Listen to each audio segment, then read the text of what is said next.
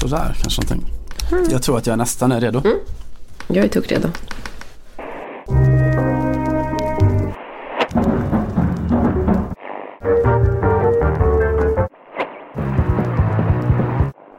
Välkommen till Fotboll Radikal.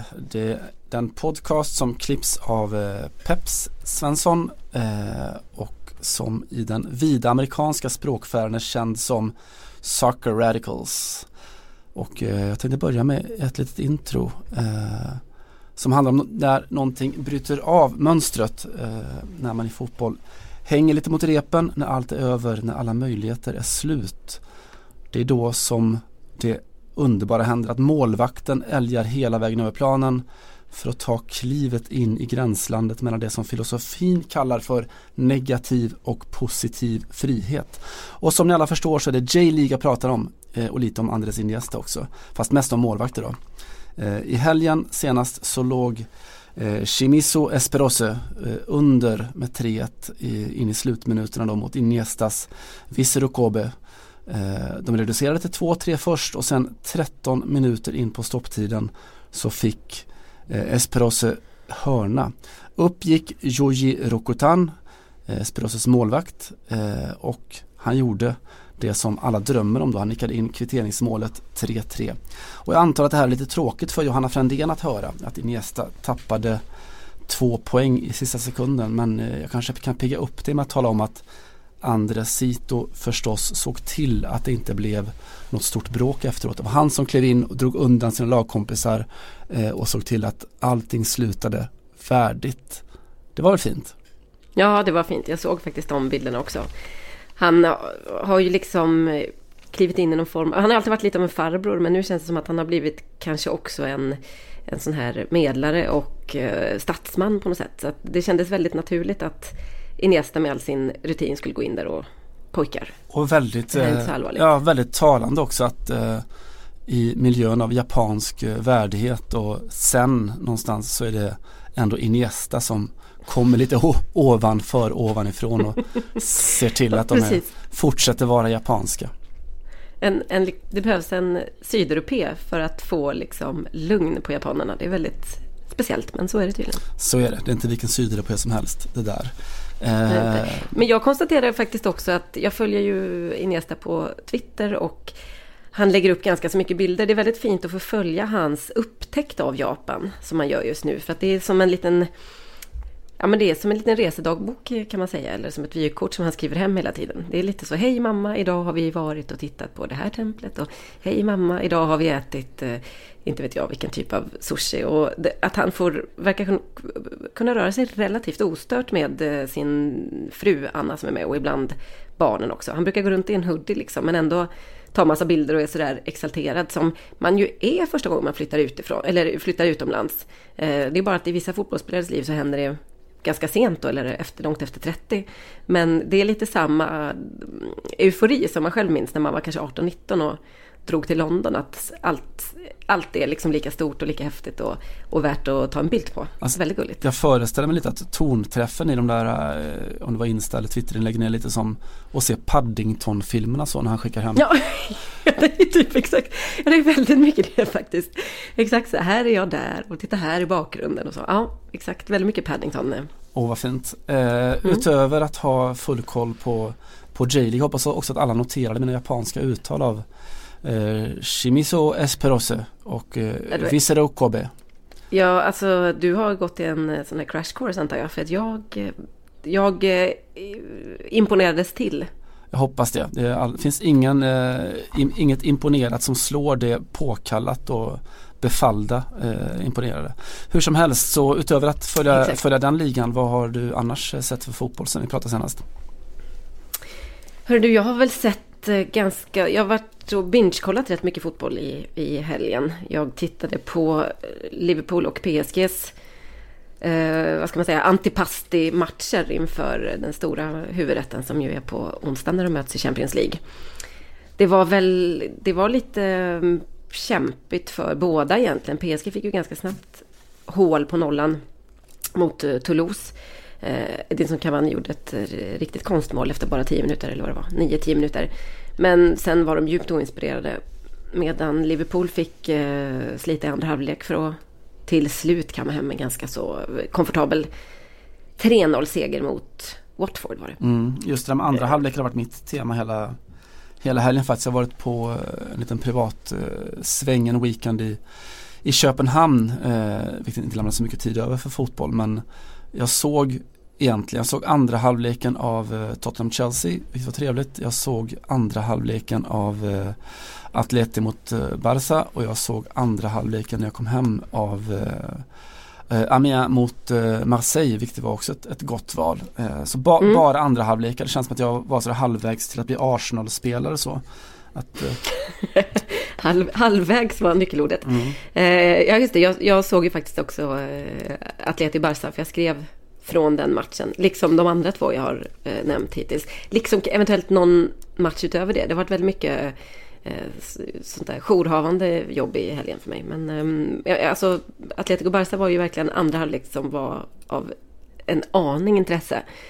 Första var väldigt eh, tråkig och långdragen och inte ens kul på respektive lags sätt liksom. Utan bara väldigt o, oinspirerad och Ja, jag vet inte. Det är, ju ro, alltså, det är ju roligt det som händer i La Liga i år. Jag är jätte, jätteglad över utvecklingen, att det är så jämnt och olika lag kan eh, utmana hela tiden om första platsen och så. Men det är ju tråkigt när det blir lite jämnt för att eh, de vanliga topplagen slutar spela fotboll liksom eller så. Det hade varit roligare om, om de hade åkt dit på att de andra hade genomskådat dem. Men var, känslan var verkligen att Atletico inte var Atletico. Mm. Barca var inte riktigt Barca heller.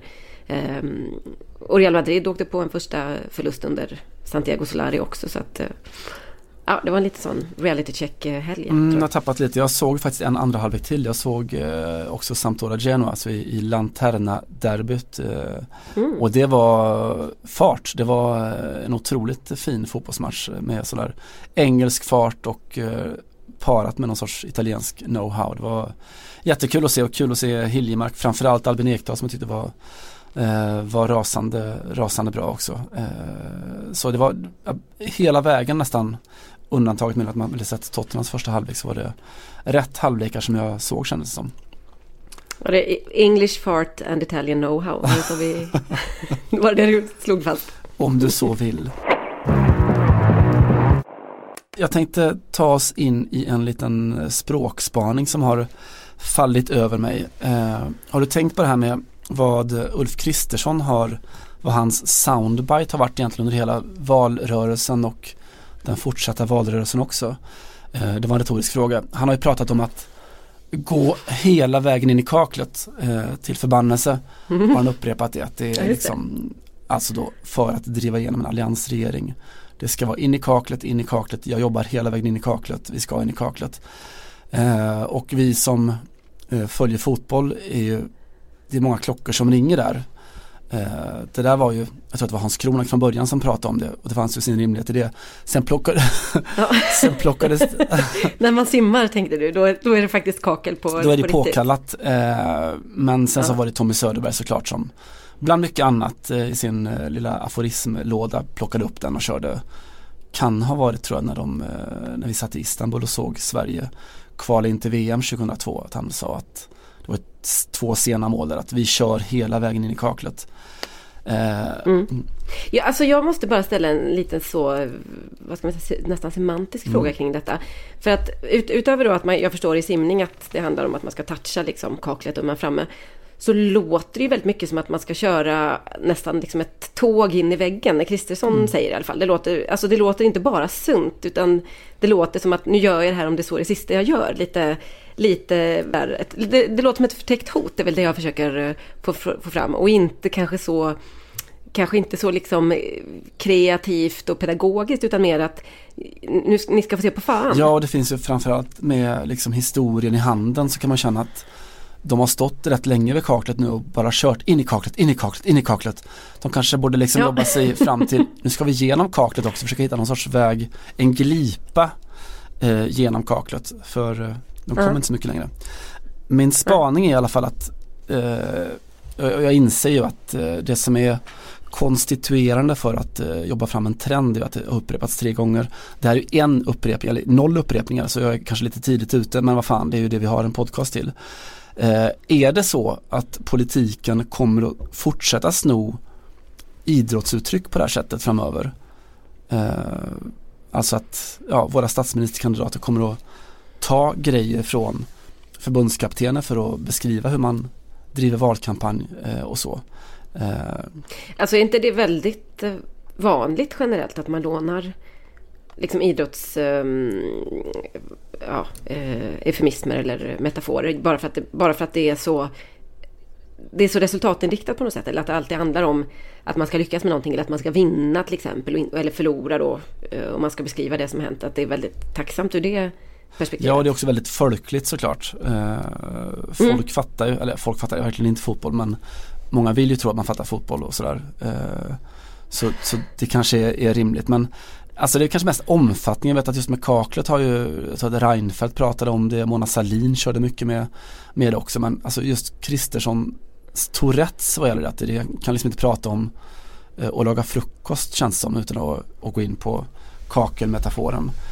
Eh, och det finns ju ändå någon sorts eh, väg framåt i det. Jag, jag kan tänka mig eh, ta till exempel den här eh, ja men alla har ju de senaste åren pratat i den politiska debatten om vems fel är det? Var börjar förfallet liksom? Man pratar om, om skolan till exempel. Liksom. Nu har vi då världens, universums sämsta skola och eh, Jan Björklund står och, och domderar om, eh, om vems fel det är och, och låtsas som att inte han själv har varit, har varit minister med ansvar för, för utbildningen. Eh, mm. Och så, eller ännu hellre, ta det här exemplet då från partiledarutfrågningen när Ebba Busch Thor fick någon, någon fråga om, eh, om äldrevården eh, och rackade ner på, på att regeringen hade då kapat, jag tror det var 500 platser på, på äldreboendena. Eh, och hon sa att det här är extremt allvarligt, liksom. det här är inte klokt, vi har svikit landets äldre. 500 platser försvunna alltså under de rödgrönas mandatperiod. Hur många platser försvann under Alliansens åtta år? Det försvann ett antal också. Vi hade fortfarande all... Nej, jag kan faktiskt inte svara på, eh, på rak arm hur många. Jag tror att du kan berätta det för mm. mig. Jo, vi kollade faktiskt det. Ja. Vi kollade det och det försvann nästan 10 000 mm. platser. Eh, hade man inte då velat höra Ebba Busch Thor säga att jo, jo, men eh, då var då och nu är nu. Jo, och det var väl det hon sa i princip. Sa hon inte att eh, jag kan inte ta ansvar för vad Alliansen gjorde innan jag satte mig i den, men det kommer inte hända med mig. Var det inte någonting på något, eh, något eh, åt det hållet som hon räddade upp det hela? Räddade upp det, sig, men som hon försökte så att säga inte krascha in i kaklet. Lite så, men det hade varit bättre att köra Jan Andersson-lösningen tycker jag fullt ut. Då var då och nu är nu. Just det, men om man ska gå på eh, sån här förbundskaptens klyschor eller klassiska säg. Så tänker jag att det finns en i så fall som skulle passa väldigt, väldigt mycket just nu i de här eviga talmansrundorna som inte leder till någonting. Ganska ofta så kommer ju kanske Annie Lööf ut och säger att det var väldigt konstruktiva mm. samtal och någon annan säger att ja, det är mycket, det är liksom något sätt att rädda upp det hela på. Det, man fattar att det har inte hänt så mycket men man, man kan ändå säga att ja, det var konstruktivt och det var ett bra samtal och så vidare. Eh, det får mig att tänka osökt på Lars Lagerbäck 2002 eh, där inför VM och bråket mellan Fredrik Ljungberg och Olof Mellberg. När hela världen såg, för att vår kollega på eh, Sportbladet, Janne Flash, fångade upp det hela på en mobilfilm var det väl på den tiden. Eller någon sån väldigt eh, primitiv i alla fall webb-tv-apparatur. Och Lars Lagerbäck sa att nothing happened really. It was just a little argument so not a big deal. Nothing, nothing happened I think you can say. Just a little bit of, of pushing. Och det känner jag hade varit mycket ärligare av Annie Lööf. Vad har du kommit fram till i samtal med Stefan Löfven och med dina allianspartner? Så här? Att hon bara såhär, nothing happened really. För det är uppenbarligen det som är fallet varje dag. Absolut, och den har dessutom varit ärlig. Eh, jag, jag, jag tänker att den har också varit eh, som en bra go-to-fras eh, för, säg Jimmy Åkesson som ska kommentera när järngänget är ute och, och röjer på, på Kungsgatan i Stockholm sådär. Han har kunnat köra den. Mm. Nothing happened really. Det är väl kanske han som gör den oftast, alltså det här eh, huvudet i sanden beteendet. Det kanske kommer mest ändå från Jimmy Åkesson. Han borde absolut plocka upp den. Ja, faktiskt. Det var ganska svårt att, att veta det. Det har jag ingen aning om. Jag vet faktiskt inte alls. Att... Och sen hade man över hela det politiska spektrat kunna plocka upp Lagerbäck också eh, konstant i de fall man, man sviker sina vallöften och så. Och kunna säga som Lagerbäck säger via Satsstudion att eh, det är det här som är så fascinerande med, med, med, politik. Man vet inte, men kanske också det här som har blivit poppis jag vet inte om det redan är lite på väg ut, men att här är det viktigt att spelarna ställer frågor.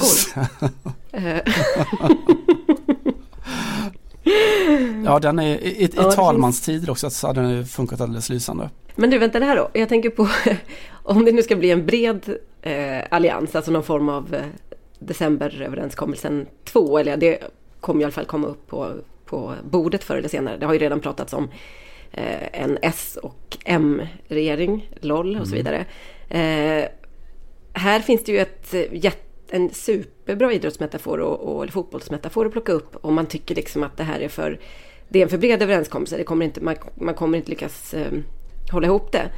Det är väl då man kan säga att laget blir för långt. Alternativt lagdelarna hänger inte ihop. Då, och då måste man ställa frågan.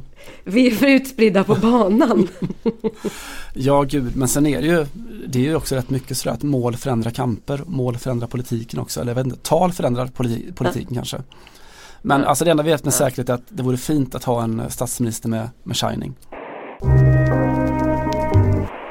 I den breda eh, floran av fotbollsbiografier, bra och dåliga, så finns det ändå sådana som man ser fram emot med lite mer eh, spänning och förväntan. Eh, I dagarna nu så släpper eh, Rio Mavuba sin självbiografi, Cap Capitaine de Mavi. Eh, och han har ju så att säga ett liv att berätta om eh, från, från start. Han eh, föddes ju till havs brukar det stå i faktarutorna. Mm. Eh, alltså på en, en flyktingbåt. Eh, hans pappa spelade VM-fotboll för Zaire som det hette då. Eh, och då fick fly liksom från Angola uppåt då eh, på den tidens flyktingbåtar mot Europa. Och på båten så föddes då eh, Rio Eh, sådär. Så han har mycket att berätta om. Han, bland annat i den här självbiografin, det har ju läckt ut en del från den redan. Så berättar han om när han gjorde sin allra första landskamp för, för Frankrike mot eh, Bosnien 2004. Att han faktiskt fortfarande då var papperslös. Han var inte officiellt fransk medborgare. Eh, men det var en träningsmatch så att han fick eh, tilläts ändå spela. Sen ja, just det, så, för annars får man inte det mm. när man, annars måste du ha medborgarskap. Nej, precis så. Och det var ett par officiella landskamper efter det som han inte fick spela. Och sen så fick han då efter ett par månader spela mot Irland i en tävlingslandskamp. Eh, och då hade han fått sitt pass. Eh, Rio skriver att då var jag fransk som de andra. Eh, jag ser jättemycket fram emot det för han är, han är en, begåvad, en begåvad man med eh, en stor eh, fascinerande historia. Och när jag läste om det där så tänkte jag lite på det som vi tog upp för en vecka sedan. Vi pratade om, eller du pratade om Jorge Valdano. Gjorde jag? Det kan, det kan jag inte komma, liksom, komma ens uh, kännas vid att jag gjort någon gång i den här podden. Men okej, om du säger så, verkligen. Vi har berört honom. Uh, du tog upp det som han hade skrivit och inför Superklassikon i, i, i Buenos Aires. Uh, Förlåt mig, nu ska jag säga något, men anar man en judisk konspiration bakom att matchen blev uppflyttad igen eller framflyttad igen? Är det första gången det verkligen är på riktigt väldigt, väldigt eh, adekvat att använda det uttrycket? Den judiska konspirationen. Jag vet inte om det, det känns sådär, jag vet inte, det kanske bara är jag som är PK-känslig men det känns som att det finns någon sorts belastning över själva uttrycket. Ja, möjligen lite så. Möjligen lite så. Mm. Eh, men han hade skrivit, eh, berättade du om hur eh, han skilde på de här människorna då som håller på ett lag och de som håller på fotbollen i stort alltså Eh, och drog parallellen till att det är ungefär som skillnaden mellan nationalism och humanism. Eh, ett ämne som man hade kunnat prata timmar om och vi kan väl i alla fall prata lite till om det. Eh, jag minns själv när jag flyttade upp till Stockholm då från, ja, jag kommer från landsorten och flyttade in till Göteborg först eh, till en miljö där man kunde prata om liksom Ja den där eh, ÖIS-spelaren är ju fantastisk och så kunde ÖISan säga att ja, men han är, den där unga killen i Gais är ju ändå han kan nog bli något liksom. Eh, och så kommer jag till Stockholm och stötte för första gången i livet på den här kategorin eh, supportrar som inte var så intresserade av fotboll utan de var intresserade av AIK eller av Hammarby. Det var liksom det som de höll på med. De sysslade med sin klubb, inte med, med sporten fotboll. Ja, just det. Eh, och om man ska liksom dra den fullkomligt briljanta parallellen som, som Valdano gör till eh, nationalism kontra humanism för det, det är ett sätt att navigera lite den här problematiken som man själv ställs inför. Att vi pratar om ja, vad är bra för svensk fotboll. Liksom. Vi måste fostra våra egna talanger till, till landslaget och sådär. Landslaget i sig är någon sorts orgie i patriotism och nationalism och så. i en tid när vi kanske allra mest, eller mer än någonsin, eller mer än på i alla fall eh, 80 år, eh, är i behov av humanism och globalism och, eh, och all, allt det där. Mm. Eh, och jag tänkte liksom leda lite den, den diskussionen in i en väldigt speciell kategori klubbar som de senaste tio åren kanske har dykt upp över hela Europa som har skildrats eh, i massa olika sammanhang. Nämligen de här specifika, eh, väldigt socialt orienterade immigrantklubbarna som finns. Eh, och som väldigt ofta i väldigt många fall går även sportsligt väldigt bra. Mm. Eh, vi har till exempel i de som är väldigt omskrivna, eh, Afro Napoli United eh, nere i Neapel eh, som då startade för ungefär tio år sedan tror jag. Och som är just eh, en klubb startad i, i syfte med den uttalade meningen att ta emot eh, några av alla dessa eh, immigranter som, som kommer över från, från Afrika. Eh, hundratusentals per år de senaste åren. Många då kommer via Libyen och fram till, till Italien eh, och sådär. Mm. Eh, och just Afro Napoli eh, är oerhört fascinerande just det här att dels den oerhörda insats de gör för att skapa det som de själva kallar eh, l'animo afronapolitano, alltså den ja, afronapolitanska andan, ett speciellt sätt att förhålla sig till både Italien och Neapel och eh, flyktingskapet. Gud vad spännande. Eh, och det har gått bra för dem. De är alltså uppe nu i, jag tror att det är om det är sjätte eh, divisionen i Italien och har gjort oerhört viktiga saker för den afrikanska diasporan i, i Neapel. Eh, och allt det här, eh, jag ska också nämna att förra säsongen så spelade eh, Diego Sinagra för Afro Napoli. Och nu tänker 95% att Diego Vadossan är. Men om man säger så här att han heter egentligen Diego Maradona Junior. Eh, alltså Diego Maradonas egen son spelade för Afro Napoli i fjol. Fantastiskt. Ja visst är det. Mm. Eh, Men då undrar jag, för jag var faktiskt då besökte och skrev om en eh, klubb i Rom som heter eh, Liberinantes. I, det var mm. när jag skrev om flyktingfrågan inför EU-valet för ja, snart fem år sedan då, för nu är det dags eh, igen i, i vår. Och då vet jag att eh, de hade samma struktur då. Det var många som hade, eh, nästan alla hade kommit via, via mm, Sicilien och eh, eh, Lampedusa och så vidare och eh, hamnat i Rom och började spela fotboll. Men det problemet de hade i alla fall var att de inte fick tillhöra någon serie eftersom det, det italienska systemet stipulerar just att man måste, man måste ha liksom ett, någon form av medborgarskap eller uppehållstillstånd åtminstone för att få delta då. Så att de kunde mm. vara med i någon sån struktur. De fick, de fick vara med i lite korpserier. De mötte, jag var med och tittade på dem när de mötte ett poliskorpfotbolllag och lite sånt där. Och det fanns ganska mycket talang men det fanns inte riktigt någon struktur runt det. Men det låter ju nästan på ditt gäng där som att de skulle ha kommit runt det då på något sätt. Det kanske låter så men så är det verkligen inte. Och vill man, vill man se mer vi kan lyssna lite bara kort på ett, ett väldigt ovanligt peptalk från då när just Afro Napoli kliver upp då i, i sjätte divisionen och deras tränare ska hålla sitt eh, inför matchen snack där med sina, sin spelargrupp.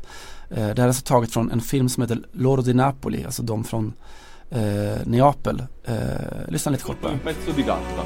Ass non può giocare perché non ha ancora una residenza. Perché il padrone di casa è che è un bastardo e vuole altri soldi per fargli la residenza. Lello è nato a Napoli. 20 anni a Napoli e Lello stasera non può giocare. A me sto fatto mi fa incazzare tanto e quindi voglio che noi oggi, anche per questo, andiamo in campo, ci impegniamo e vinciamo. Och det här är alltså då taktiksnacket eh, eller eh, inspirationstalet före seriepremiären eh, ur filmen då, Lord di Napoli, går säkert att hitta på internet för den som inte har så stora moraliska betänkligheter. Tränaren pratar hur som helst väldigt mycket om just det som du var inne på med, med pappersproblemen. Att, eh, ja, eh, massa olika spelare som har olika besvär eh, privat och inte kan spela. Även vissa som har levt liksom hela livet, 20 år i Neapel men som, som fortfarande inte kan spela för att eh, pappren inte, inte fungerar helt enkelt. Nej, just det. Eh, du, det, det mm. försvinner så otroligt mycket talang på... Alltså det är klart inte det är det mest akuta med flyktingsituationen, att det försvinner fotbollstalang. Men om man nu ändå ska se det ur det perspektivet som vi gör här så det är nästan, man får nästan svindel när man tänker på hur mycket talanger som försvinner i, i det. Jag, menar, jag känner ju folk i Frankrike till exempel som inte har kunnat satsa på fotboll och basket. De har, de har kommit ganska långt och sen så har de eh, en, en kille framförallt som när han skulle bli uttagen då, för, eller de kontaktade honom från något eh, juniorlandslag. Och, och 15 eller 17 någonting. Och ville ta ut honom och han sa det går inte. Jag är från Senegal och jag har bott i, liksom i, mm. Paris sedan jag var fyra år men jag har fortfarande inget medborgarskap. Så, och då får de inte vara med helt enkelt och då försvinner de bort från, eh, ja, från, från radarn oftast. Les sans papier, de papperslösa. Eh, och ja, du tar upp en klubb, eh, Afronapoli, en annan klubb. Det finns ytterligare ett, en klubb då på, på nära håll till dig som heter eh, Melting Passes. Alltså någon slags eh, blinkning till Melting Pot, smältdegel. Eh, som är en ungdomsklubb utanför just Paris och som man kan se i en, eh, en eh, dokumentär som släpptes på Kanal Plus ganska nyligen som heter Just Kids. Eh, ungefär samma sak, samma problem, samma möjligheter som Afro Napoli. Eh, problem med papper. Eh, de, de riktar sig mot ännu yngre eh, killar och tjejer i, i Paris då, lite hårdare förorter. Mm. Eh, låter dem spela. Eh, det som är extra kittlande med just Melting Passes är att deras dräkter faktiskt som är designade av Virgil Abloh eh, en gammal ungdomspolare till Kanye faktiskt. Alltså. Ja, är det bra eller dåligt nu för tiden? Alltså... Eh, Alltså design-wise så är det nog rätt bra för mm. Virgil Abloh rankas nu som kanske modevärldens mäktigaste man. Ja. Han är hyfsat nybliven chefsdesigner på Louis Vuitton faktiskt. Ja, ja. Eh, så är man nyfiken på Melting Passes, man kan leta upp dokumentären Just Kids eller så kan man bara köpa eh, deras väldigt snygga dräkter faktiskt. Mm. Eh, men det här fenomenet är intressant i alla fall. Vi har ju själva eh, kollegor och vänner som var med häromåret och startade Unite Stockholm här i, i, i Stockholm för att just då ge nyanlända en, både en, en, en rik fritid och ett någon slags anpassningsinstrument så för att kunna ta sig in i sina, sina nya samhällen. Mm, just det. Ja, nej, det, är ju, det är har vi sagt väldigt många gånger hur viktigt det är med idrott och lagidrott framförallt för att komma in i ett, i ett land och en ny kultur. Men det går väl inte att eh, påpeka nog helt enkelt. Nej, det är verkligen så. Det, jag vet inte om man får vara, eller om jag får vara lite sådär, ha en politisk rant, får man det? Är det, är det okej okay, eller? Alltså det, får man inte det i den här podden så vet jag inte riktigt vilken podd man får det. Så det, eh, du, har, du har mitt eh, carte blanche i alla fall. Det räcker för mig. Mm. Eh, alltså jag tänkte lite bemöta eh, och nu får ni såna ut ni som är enbart fotbollsintresserade då. Eh, det här, alltså det finns ju en sån, eh, en, ett förhållningssätt nu väldigt utbrett i Sverige som handlar om att varför ska vi ta emot alla flyktingar? Det är liksom straffar framförallt de som, har, de som byggt upp landet, brukar det heta liksom i Sverige. Eh, och då åsyftas ju någon sorts mytologisk farmor, farfar, mormor, morfar generation då som, som byggde upp världens bästa land eh, och som sen då eh, nu eh, till följd av flyktingvågen får se liksom välfärdsnäten eh, ja, eh, ett efter ett falla och bli glesare och sådär. Eh, och man undrar, eh, är det här verkligen rimligt liksom? Eh, och nej, det kan man ju tycka på ett någon sorts personligt plan att det, det, är det ju inte liksom. Det är klart att det är, det är förjävligt eh, att det blir så. Eh, att resurserna inte räcker, eller i alla fall inte fördelas på ett sätt som de räcker. Och eh, för att bemöta invändningen i förväg så är det klart att det är lätt för, för mig att säga de här sakerna men jag tänkte i alla fall föra ett rent moraliskt eh, resonemang kring det där.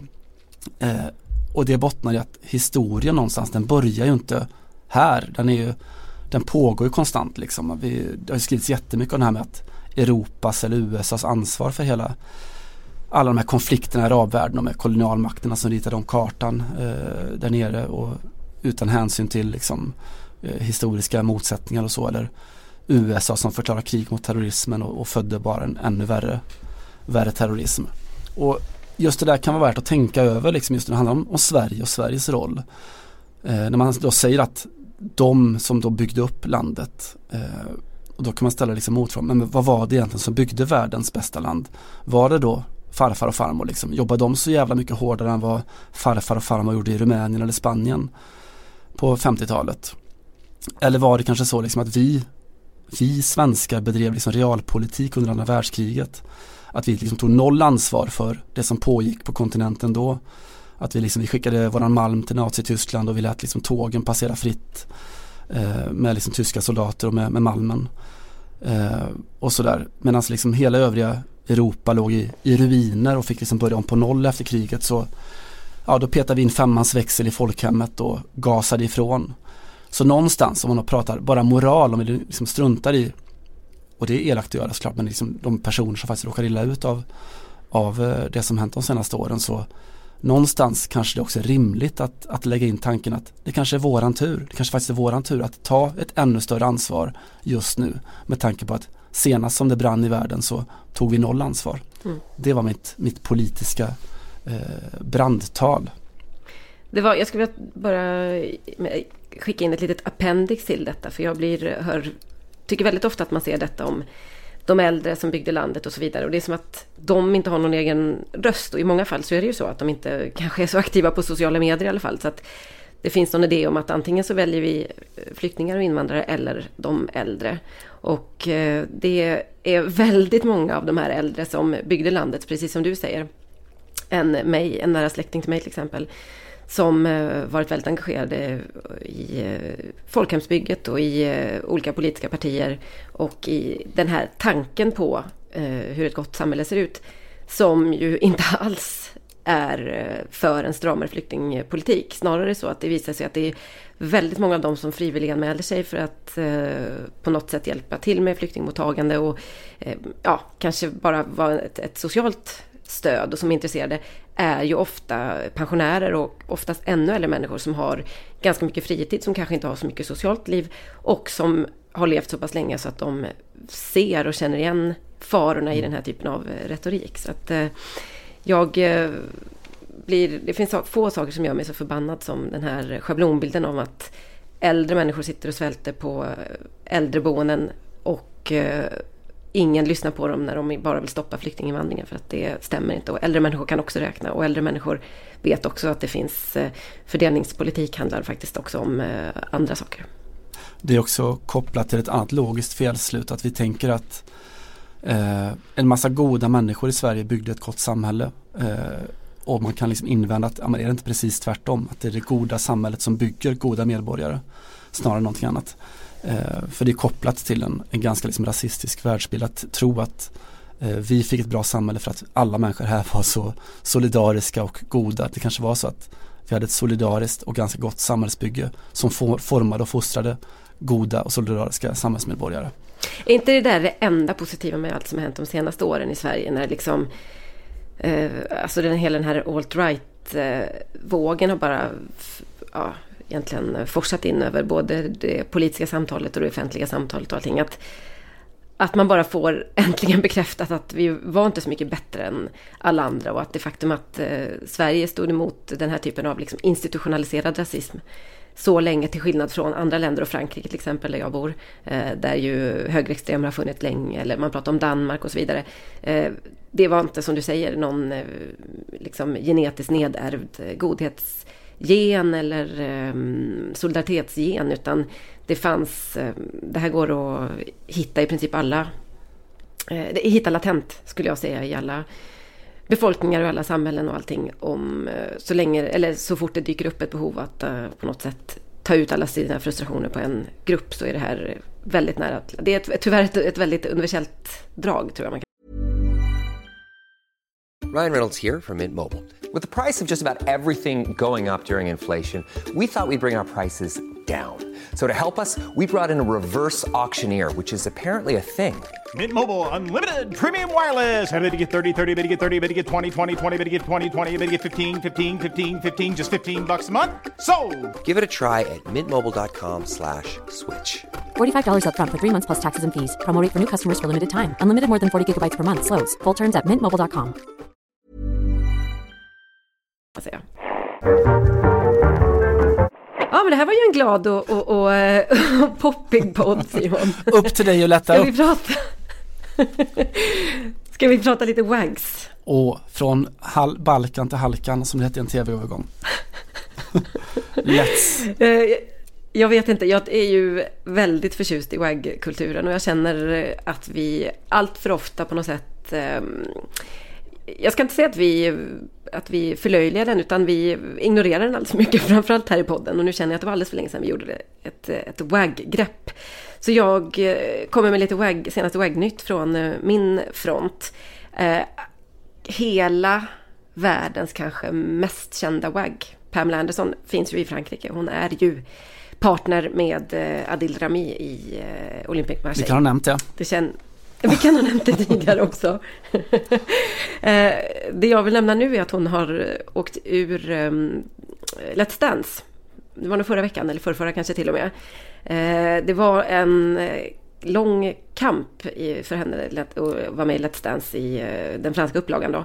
Hon fick ju lämna Adil såklart och spela in detta i Paris och träna dag ut och dag in så de var ifrån varandra.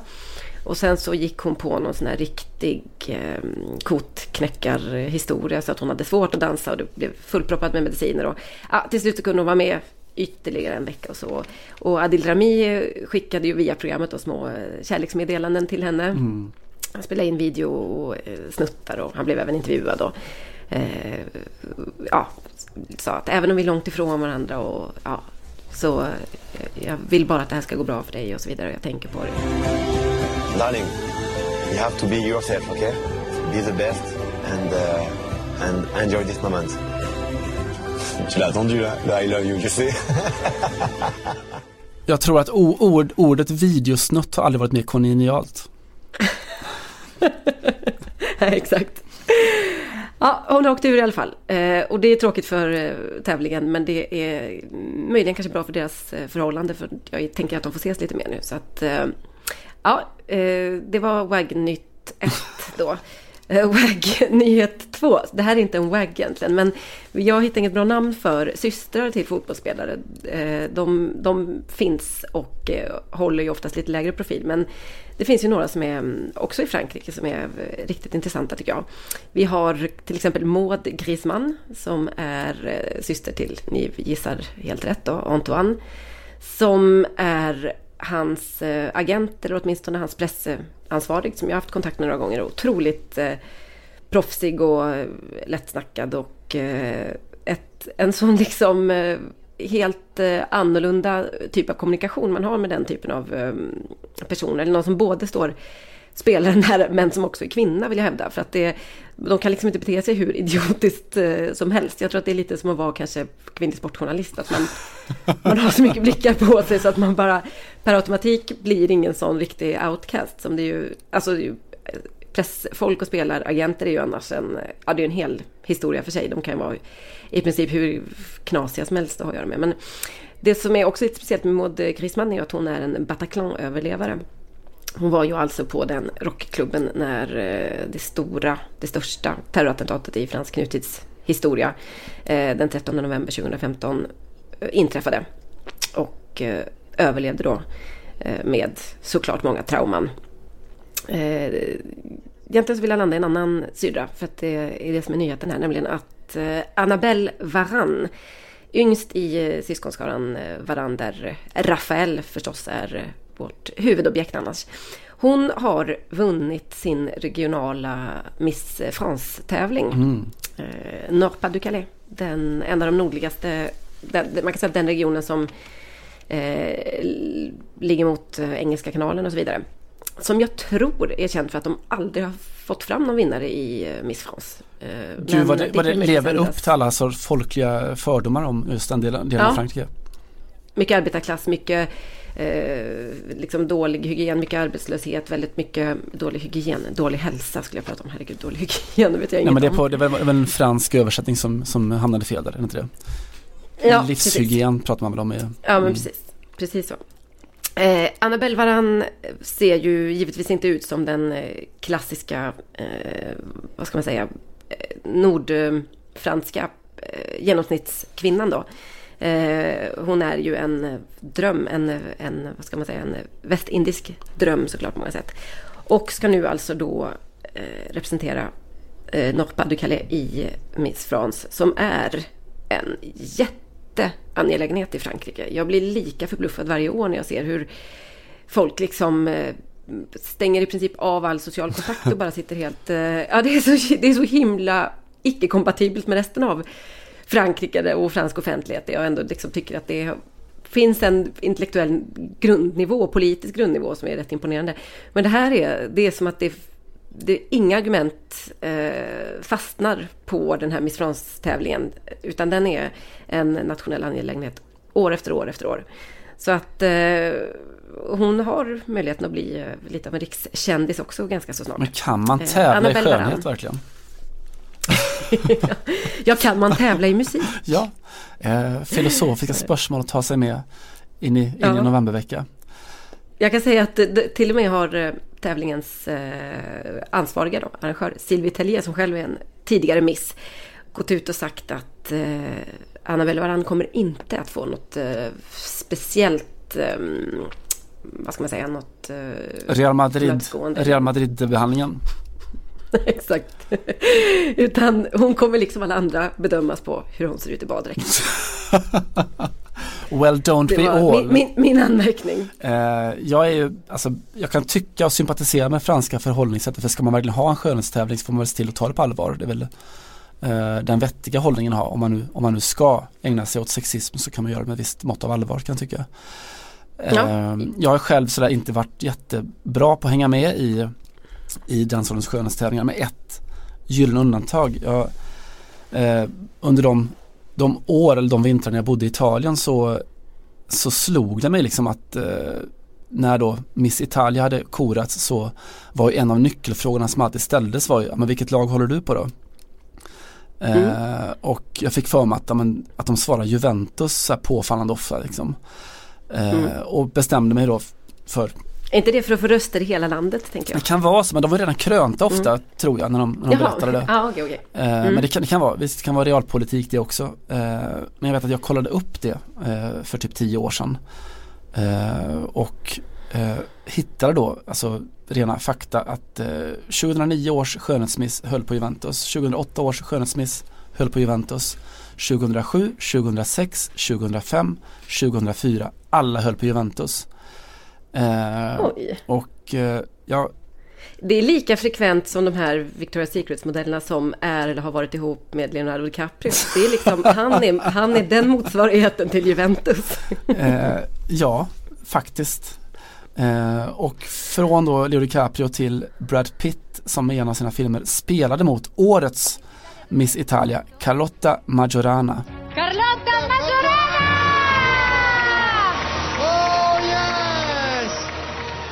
utbildad dansare, skådis då, spelat mot Brad Pitt eh, och håller på Juventus. Nej. Jo då, trenden lever. Okej. Okay.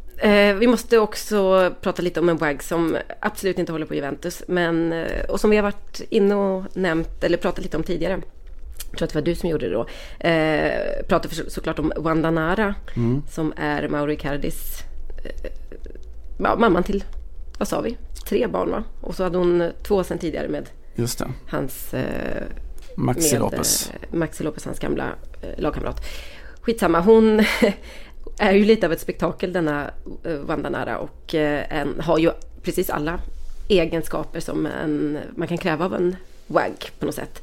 Eh, då pratar jag liksom om glamour och det långa blonda håret och de höga klackarna och allt det här. En, en, en full blodig och högoktanig eh, WAG på många sätt. Hon har också ett extremt obscent språk och en inlevelse som är eh, ganska intressant att eh, studera. Vilket någon gjorde för att det finns en video på Vandanara när hon sitter och tittar på en intermatch alldeles nyligen och sitter, är väl att ta i, hon studsar upp och ner i soffan och fram och tillbaks och, och skriker saker som, och okvädningsord som jag tror att till och med de flesta svenskar känner till fast det är på italienska. Oh. Mauro odia le parolacce. Vai, cazzo! Buono, buono! Cazzo! Ah! Oh! Cercavi!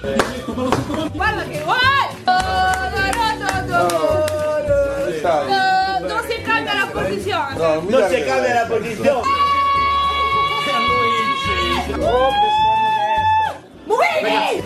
Cazzo, cazzo, cazzo, cazzo.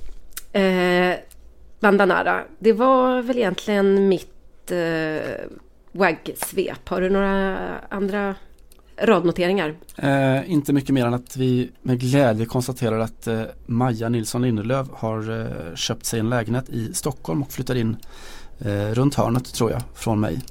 Eh, det kan ju bara vara bra. Det kan ju absolut, du måste ju höja värdet på din lägenhet tänker jag framförallt. Och hennes. Ja, precis. Mm. Eh, det finns egentligen ändå en WAG som vi kanske inte ser så mycket av längre, eller kanske ens någonsin har gjort. Men som jag måste säga är min favorit genom alla tider. Jag hade nämligen förmånen för några år sedan att åka till Florens och eh, intervjua Kurre Hamrin. Och eh, kontakten då för att eh, komma in till där och stämma av hur man ska lösa detta. Så det var för fransk eh, TV som jag gjorde ett litet sidoknäck. Sker genom hans fru Marianne Hamrin. Mm. Och det måste jag säga är kanske den absolut mest eh, genuina och eh, intressanta WAG jag har träffat. Um, Marianne är liksom en så, alltså så, så genuint fotbollsintresserad eh, kvinna i den generationen. Så att hon till och med hade svårt att... Och, ja, jag håller ju på Milan till exempel, sa hon. Mm. Eh, och då är hon gift med Kurre Hamrin.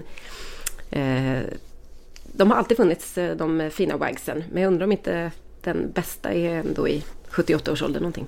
Ja, och hon har ju också en roll om vi pratar om de här immigrantklubbarna som tar emot uh, unga förlorade män från långt hemifrån så har Marianne Hamrin haft ungefär samma roll tror jag för unga svenskar på besök i, i Florens. Eh, flera av, av, våra kollegor som tagits upp i familjegemenskapen när de har, har landat där utan vare sig språk eller eh, vett eh, och fått sig en, en lektion i, i livet som det borde och ska levas av, av Marianne och Kurre. Ett eh, fantastiskt eh, trevligt eh, och gott äldre svenskt par.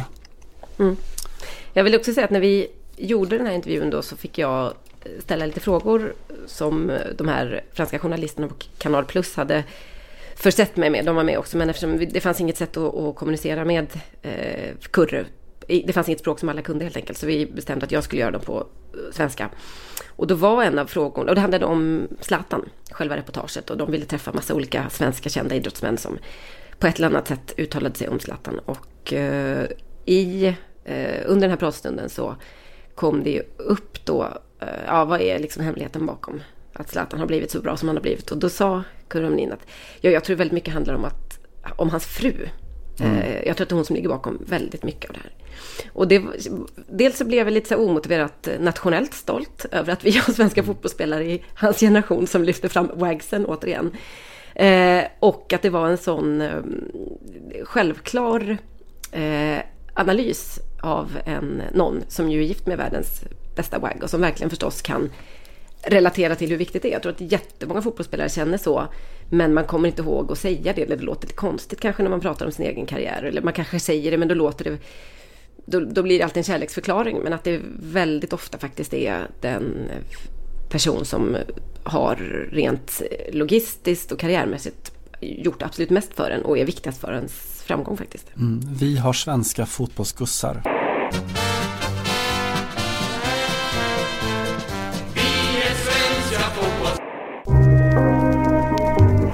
Vi ska väl stänga igen podden också med våra vanliga eh, hållpunkter. Simon, jag noterade i eh, veckan, eller om det var i helgen, att eh, det är exakt fyra år fram till VM ska spelas i Qatar. Eh, jag var inte ensam om detta. Det har varit en hel del skriverier kring eh, ja, rimligheten och lämpligheten förstås i att, att arrangera ett eh, mästerskap där. Och eh, när jag skrev en artikel om detta så ägnade jag mig åt lite allmän koll kring eh, protesterna eller invändningarna då på, ja, mot det här mästerskapet. De finns ju, de är ganska så många, vi, ni känner till dem allihopa. Eh, anledningen till att vara tveksam, för att inte säga helt emot att man spelar ett eh, mästerskap i Qatar. Och tänkte att veckans eh, fotbollsprofil får bli den fotbollsspelare i eh, fotbollsvärlden någonstans som har varit absolut mest kritisk och uttalat sig mest engagerat eller kanske ja, helt enkelt har engagerat sig och startat någon form av uppror mot att eh, Fifa förlägger ett fotbolls-VM i Qatar. Och eh, veckans fotbollsprofil är därför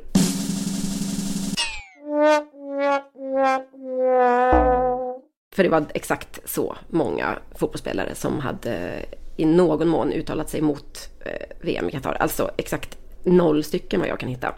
Eh, det finns några, bland annat eh, ett par danska, William Kvist den ena, som har sagt att det verkar ehm, att de här arbetsförhållandena för det som vi väl får kalla slavarbetarna, de som bygger arenorna, så är problematiskt och så vidare.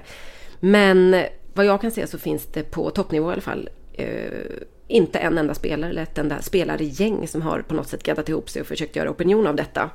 Eh, men jag vet ju att vi har många lyssnare som har tentaklerna ute i mycket bättre än vad vi har i eh, andra kulturer och eh, andra språkmarknader och så. Så att vi kan väl skicka en liten uppmaning till våra lyssnare om ni vet några fotbollsspelare som är kritiska till detta så hör av er med detta för att jag skulle tycka att det var intressant att få reda på hur de protesterna i så fall har sett ut och argumentationen hur den har gått. Men håll med om att det är en, en öronbedövande tystnad annars i den här frågan.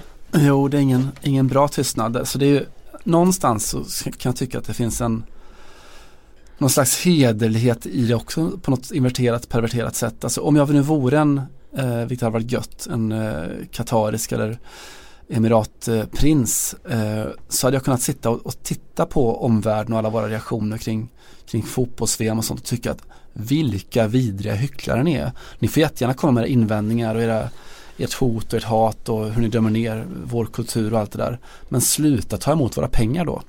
Ja, om man Exakt, och det var ju lite kontentan i min text i helgen också.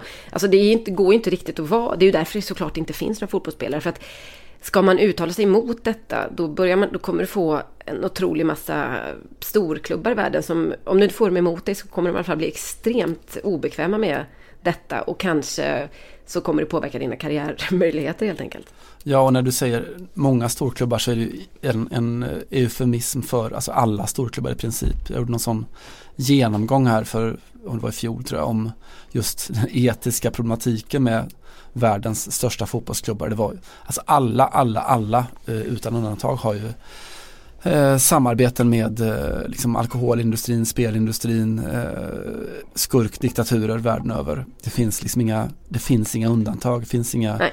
etiska fonder inom, inom fotbollsbranschen. Tyvärr, sen är det bara en, en fallande skala över hur, hur gangstriga och skurkiga de är. Om jag ändå måste hitta en eh, profil eh, den här veckan så blir det kanske inte nödvändigtvis någon jag tycker vi behöver se upp till, men ett eh, ganska intressant meningsutbyte ägde rum i helgen igår. Ja, i söndags var det väl i eh, Italien. Där eh, Gattuso då satt på eh, press eh, i presssalen eller på presspodiet och eh, skulle förklara, eller försvara snarare, varför han i då eh, den oavgjorda matchen mot Lazio inte eh, gjorde ett enda byte. Eh, det var nämligen så att eh, Matteo Salvini, som är, eh, lät jag som att det var ett roligt namn att uttala, det är det absolut inte. Eh, Italiens inrikesminister och ja, en upp, jag skulle vilja kalla honom en, en öppen eh, rasist, fascist. Jag tycker inte att det är att ta i. Alltså det finns väl få europeiska politiker som hetsar så mycket mot flyktingar till exempel, om vi varit inne på det. Och eh, som har en sån aggressiv ton mot eh, medierna och eh, ja, hela paketet, ni kan tänka er ungefär.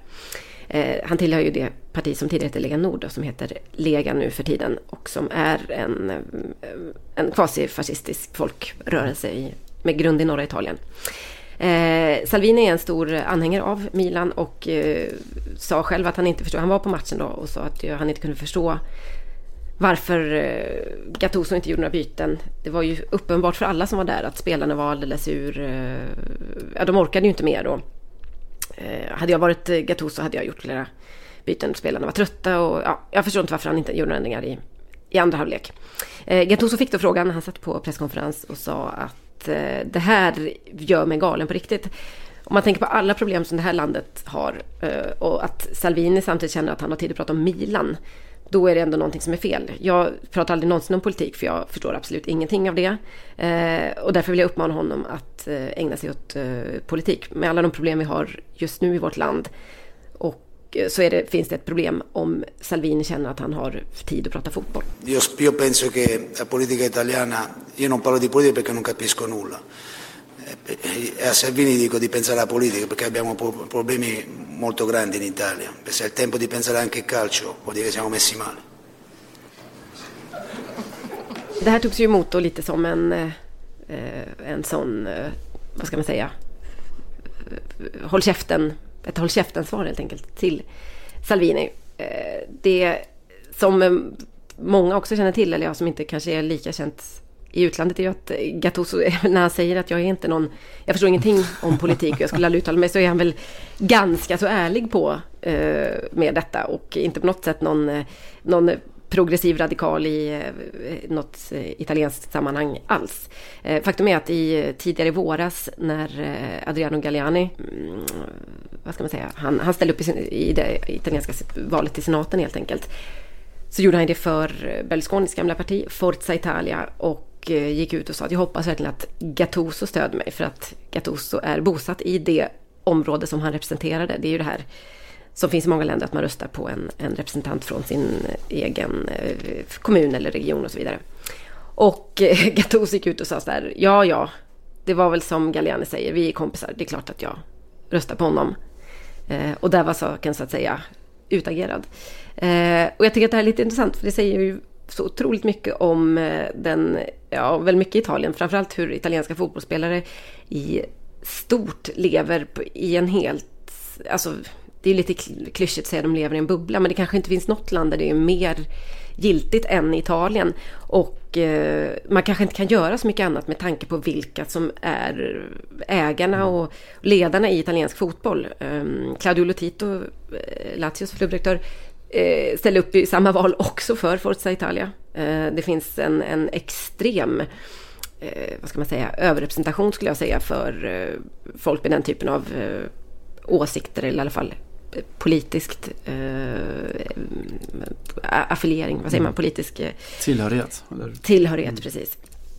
Och att det också är väldigt typiskt Italien och någonting som inte reageras på så mycket där när man säger ja det är klart att jag röstar på honom, vi är kompisar. Alltså det är ju en hela grunden i den italienska icke-demokratin på något sätt. Att man röstar på sina kompisar, för det handlar ju om tjänster och gentjänster. Har du fått ett jobb av någon så röstar du på den personen. Men att det, det är så flagrant eh, i det här fallet. Att, eh, att det är enda sättet Gattuso behöver motivera sin, sin röst på. Ja, ja, det var som han sa, vi är kompisar, jag röstar på honom. Eh, och att det är helt i sin ordning på något sätt. Gudfadern, en väldigt bra dokumentär, eller hur? ja, precis. Precis, det var en liten genomgång av eh, Gennaro Gattusos eh, politiska Eh, karriär och eh, det faktum att han eh, gav, bjöd Salvini på en liten salva inte betyder så mycket politiskt. Jag pratade faktiskt med en kollega i Milano som sa att eh, han tycker att Salvini är helt jobbig bara och orkar inte ha den typen av, få den typen av frågor på en presskonferens när han dessutom inte har lyckats slå hål på Lazio till exempel. Med det så har vi väl egentligen bara två punkter kvar. Det första är ett litet eh, men laggande gott kulturtips. Eh, och jag tänker hänga i då till mångas förtret vid eh, det vi kan kalla ett tema för avsnittet med just folkrörelser och eh, eller folkförflyttningar, folkflykter och eh, immigration. Eh, och tipsa om en svensk författare som heter Golnaz Hassamzadeh Bonde. Eh, och det här är verkligen inga nyheter men eh, det förtjänar att tryckas på igen. Hon är den här irriterande sortens person som är, jag tror 35 år gammal, framgångsrik ekonom, vd för ett socialt investeringsnätverk och dessutom då när hon tröttnade på det här lite grann så såg hon till att bli en oerhört framgångsrik, eh, briljant romanförfattare också.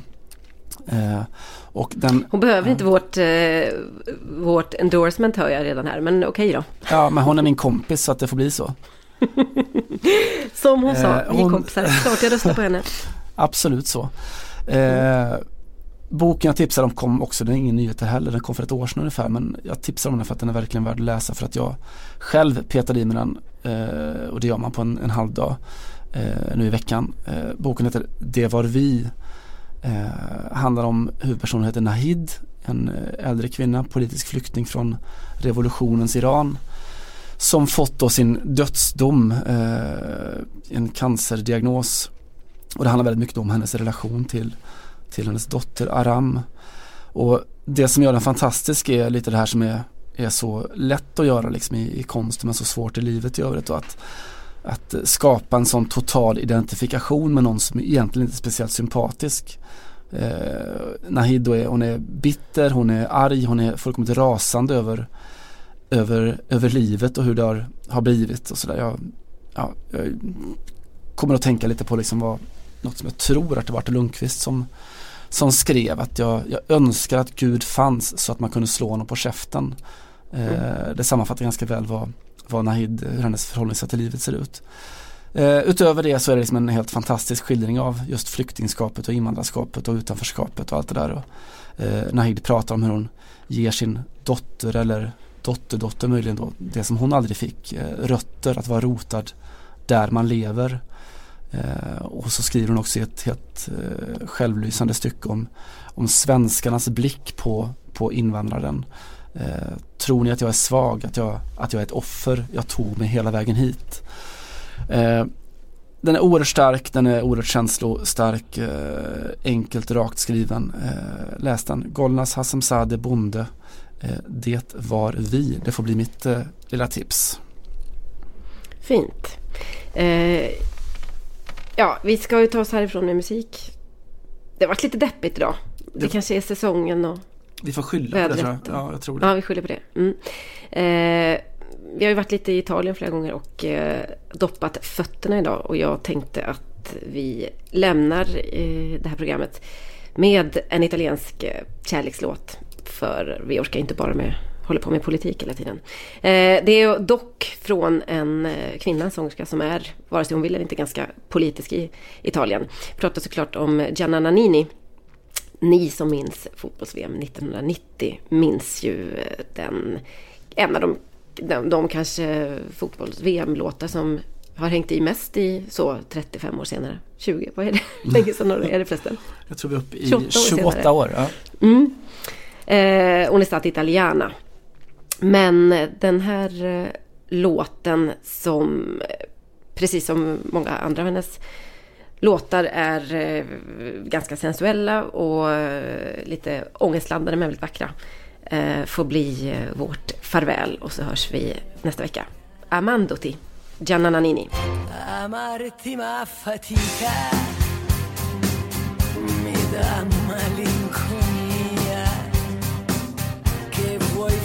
C'è la vita